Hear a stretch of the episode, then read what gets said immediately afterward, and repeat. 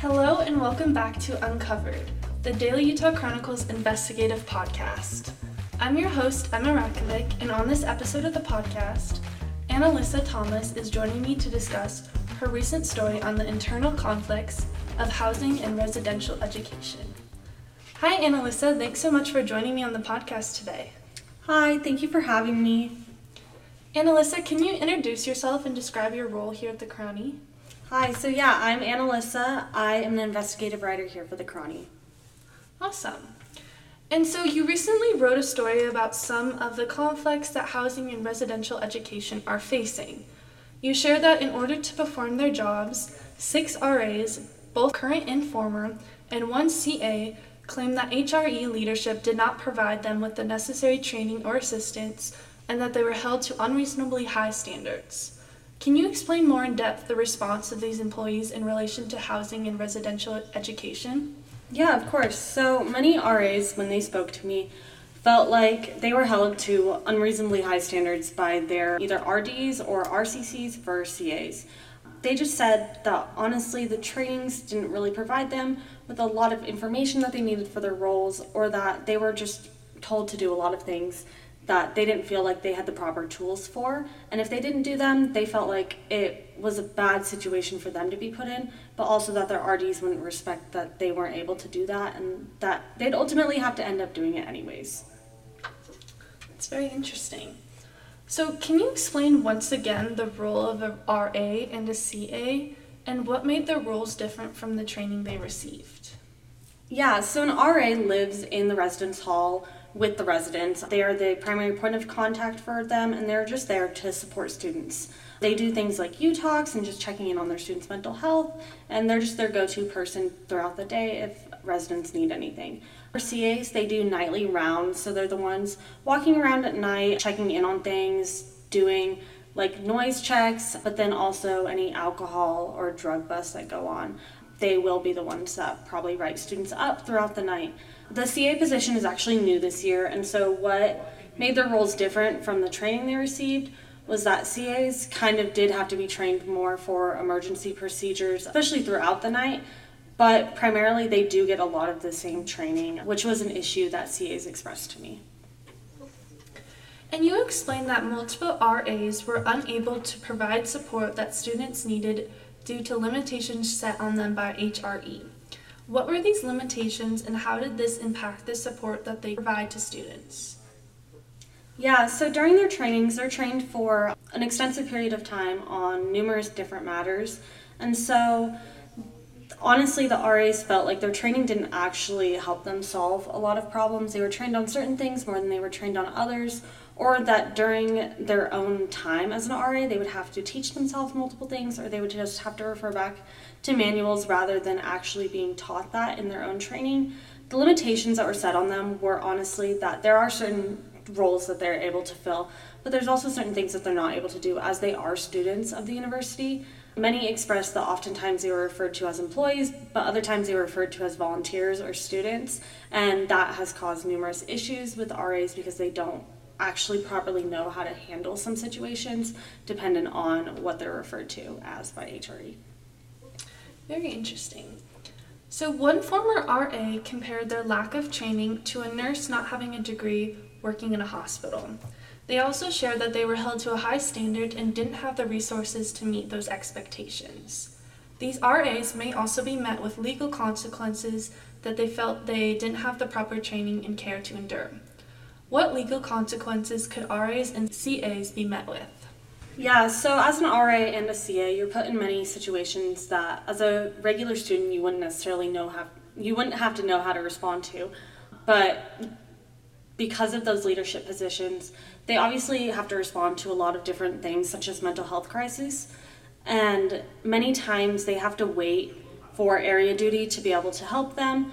And so they're not able to respond in certain ways that maybe somebody else would be able to because they do have to rely on the fact that housing and residential education is there to help them, but also that they are in a unique position because they are an employee of HRE. And so the legal consequences are primarily that HRE could be sued for some things if anything was to happen to a student. As for that, they're not entirely sure what some of these legal consequences are. It's just more of a legality thing that gets brought up in meetings after RAs go through meetings where they're told that legal action could be taken if something happens. And you mentioned that even while the training schedules are full, the August 2023 schedule reveals that despite the 94 pages in the Emergency Procedure Manual, the student leaders only spent an hour and 15 minutes of the week long training going over emergency procedures. How did this impact the RA and CA's ability to respond to any given emergencies? Yeah, so interestingly enough, when an RA or CA responds to an emergency, they have to call their RD, which is also area duty. Area duty is primarily whatever RDs are working that day, and area duty has to be the ones to respond to it I've actually heard multiple times that sometimes area duty is sitting there going through the emergency procedural manual to actually figure out how to respond to certain situations. They don't spend as much time as they should according to RAs because they it is 94 pages long and so they have to go through it completely but a lot of times these RAs and CAs have to teach themselves the EPM that way they're able to respond to an emergency so they don't always necessarily know how to sometimes. And why are CAs given the same training as RAs given that they fulfill different roles? This is a big question that's coming from CAs because it is a new position and so they haven't worked out all of the kinks yet. And it just has seemed to be that RAs are the primary set of training, therefore, CAs are going to be trained on everything that RAs are, but also get their own partial unique training to their position. That way, they do know how to do their position. Many CAs have expressed frustrations with this because they aren't an RA and so they're learning how to do both positions. And can you explain some of the mental health issues caused by these working conditions that students experienced? Yeah, so many RAs that I spoke to have faced mental health crisis after going through some of the things that they have. They're not necessarily allowed to talk about some of the conditions that they've been put in, but also they've expressed that they just feel like the job has taken a really heavy toll on them, and that overall, some do not feel like it has been worth it, whether or not they get free housing. But that it's not only balancing being a student, but you're also balancing other students' lives. And there's a lot of expectations that they feel have been put on them and so many struggle from their day to day with this position, especially after experiencing a crisis from another student, from a resident, and they don't feel like that proper support there is there for them when they are experiencing their own mental health issue. You shared that many student RAs and CAs felt too much pressure to perform perfectly in their roles.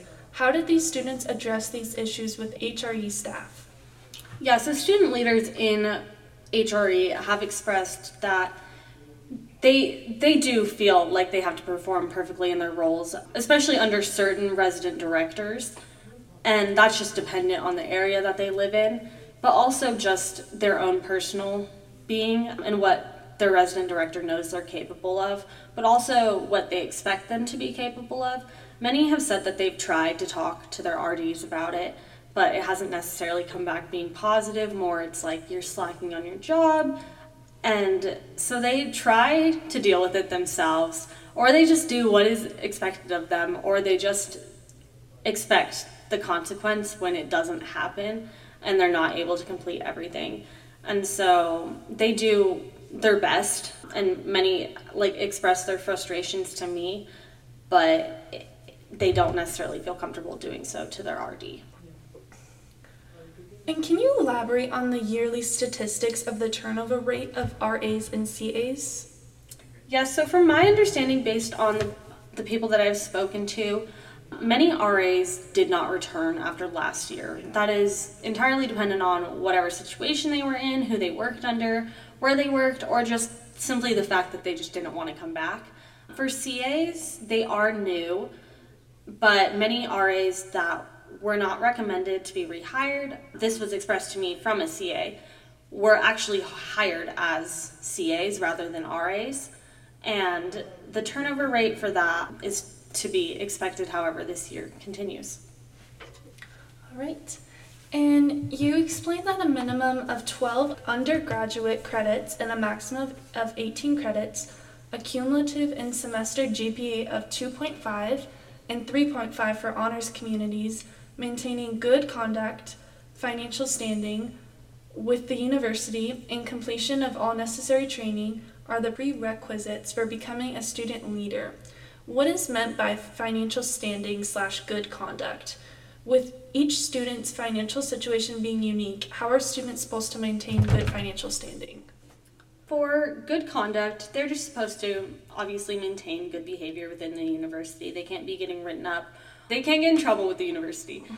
And so, for financial standing, from my understanding, based on the interviews, but also just all of the information provided by HRE, it is entirely dependent on the student and the student situation. That was honestly kind of unclear and it's not exactly eh, written down or given a distinct definition anywhere. All right. What reaction do students have to the rating system used to assess the RA's work?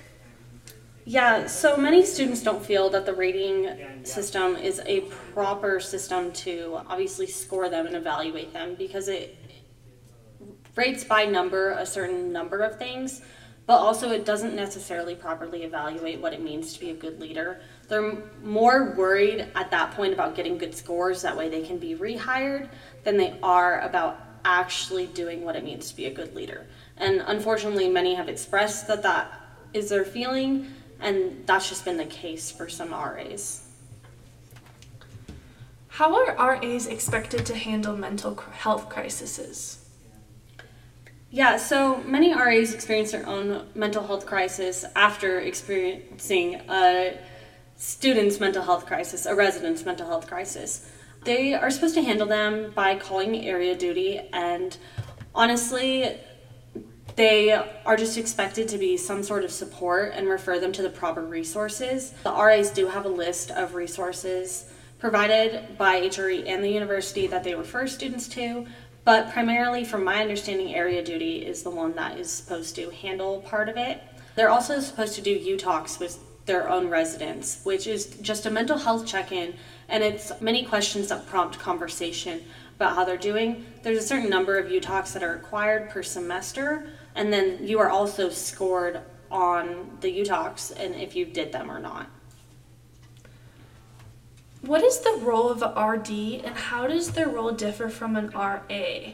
And what is the expected work relationship between them and RAs? So, an RD is a resident director and they are the supervisors over RAs. From what I have been told and what has been communicated to me is that RDs are graduate students and they tend to have more experience in housing and residential education. What's expected from them is obviously they are supposed to supervise RAs and they're supposed to be that primary point of contact for them. Their residents are supported by RAs and RAs are supposed to be supported by RDs. What is expected between their working relationship is it's supposed to be professional, but also RDs are supposed to care and supposed to be there for their RAs and be that primary point of contact, that person that they come to if anything is going on, or just that person that they can express their problems to, and then from there being referred to the right resources. And can you explain more in depth on the disciplinary process used by RDs? So, RDs are the ones that students, or I guess RAs, meet with if anything happens or if anything comes up as far as a disciplinary measure goes. RDs do have the ability to write their RAs up and to enforce some sort of disciplinary measure. This is entirely dependent on the RD from what has been told to me, and many RDs use that position different differently, and so it just is once again entirely dependent on the RD. The disciplinary process is set by housing that there's not a certain number of write-ups that a student will receive to until that leads to termination but also the RD do have people above them that they're supposed to report to about certain matters. And if students are terminated from their housing, are they given accommodations to find other housing options? I have been told both. I've been told by some people that they were not given proper housing accommodations, but I've also been told by others that they were, that they weren't just kicked out um, during the middle of the year, but also from some others, they have expressed that, you know, they were terminated or somebody they know was terminated and given a certain number of days to move out, and then they had to find somewhere else to live. Usually, HRE because it is under the university, can't technically leave a student without somewhere to live after firing them. Okay, very interesting. And in your opinion, how can HRE staff better support student RAs and CAs? In my opinion, I think that HRE can do a better job of honestly supervising their own RDs. From everything that I've learned, RDs have been a major problem for RAs and CAs because they just do not feel that there's support. There's been many RAs and CAs that have said that they've left meetings crying with their RD, that they have left meetings where they just were incredibly uncomfortable and they just felt like they didn't even want to be in the position anymore because their RD made them feel so bad. So I think that HRE can just do a better job at honestly knowing what RAs and CAs are going through and how to properly respond to that without immediately jumping to disciplinary action. And do you have any final thoughts or comments? I'm just so thankful for everybody that has helped with these stories. They've been a lot of work, and everybody has been so amazing in the process of getting them together. And I'm so thankful for all of the RAs that finally felt like they could come forward and actually share what they were thinking and feeling with me. Awesome. Well, thank you so much for joining me on the podcast today, Aynaelyssya. Thank you so much for having me. And I'm your host, Emma Ratkovic, and thank you so much for tuning in to this episode of Uncovered. Make sure to stay tuned for our upcoming episodes.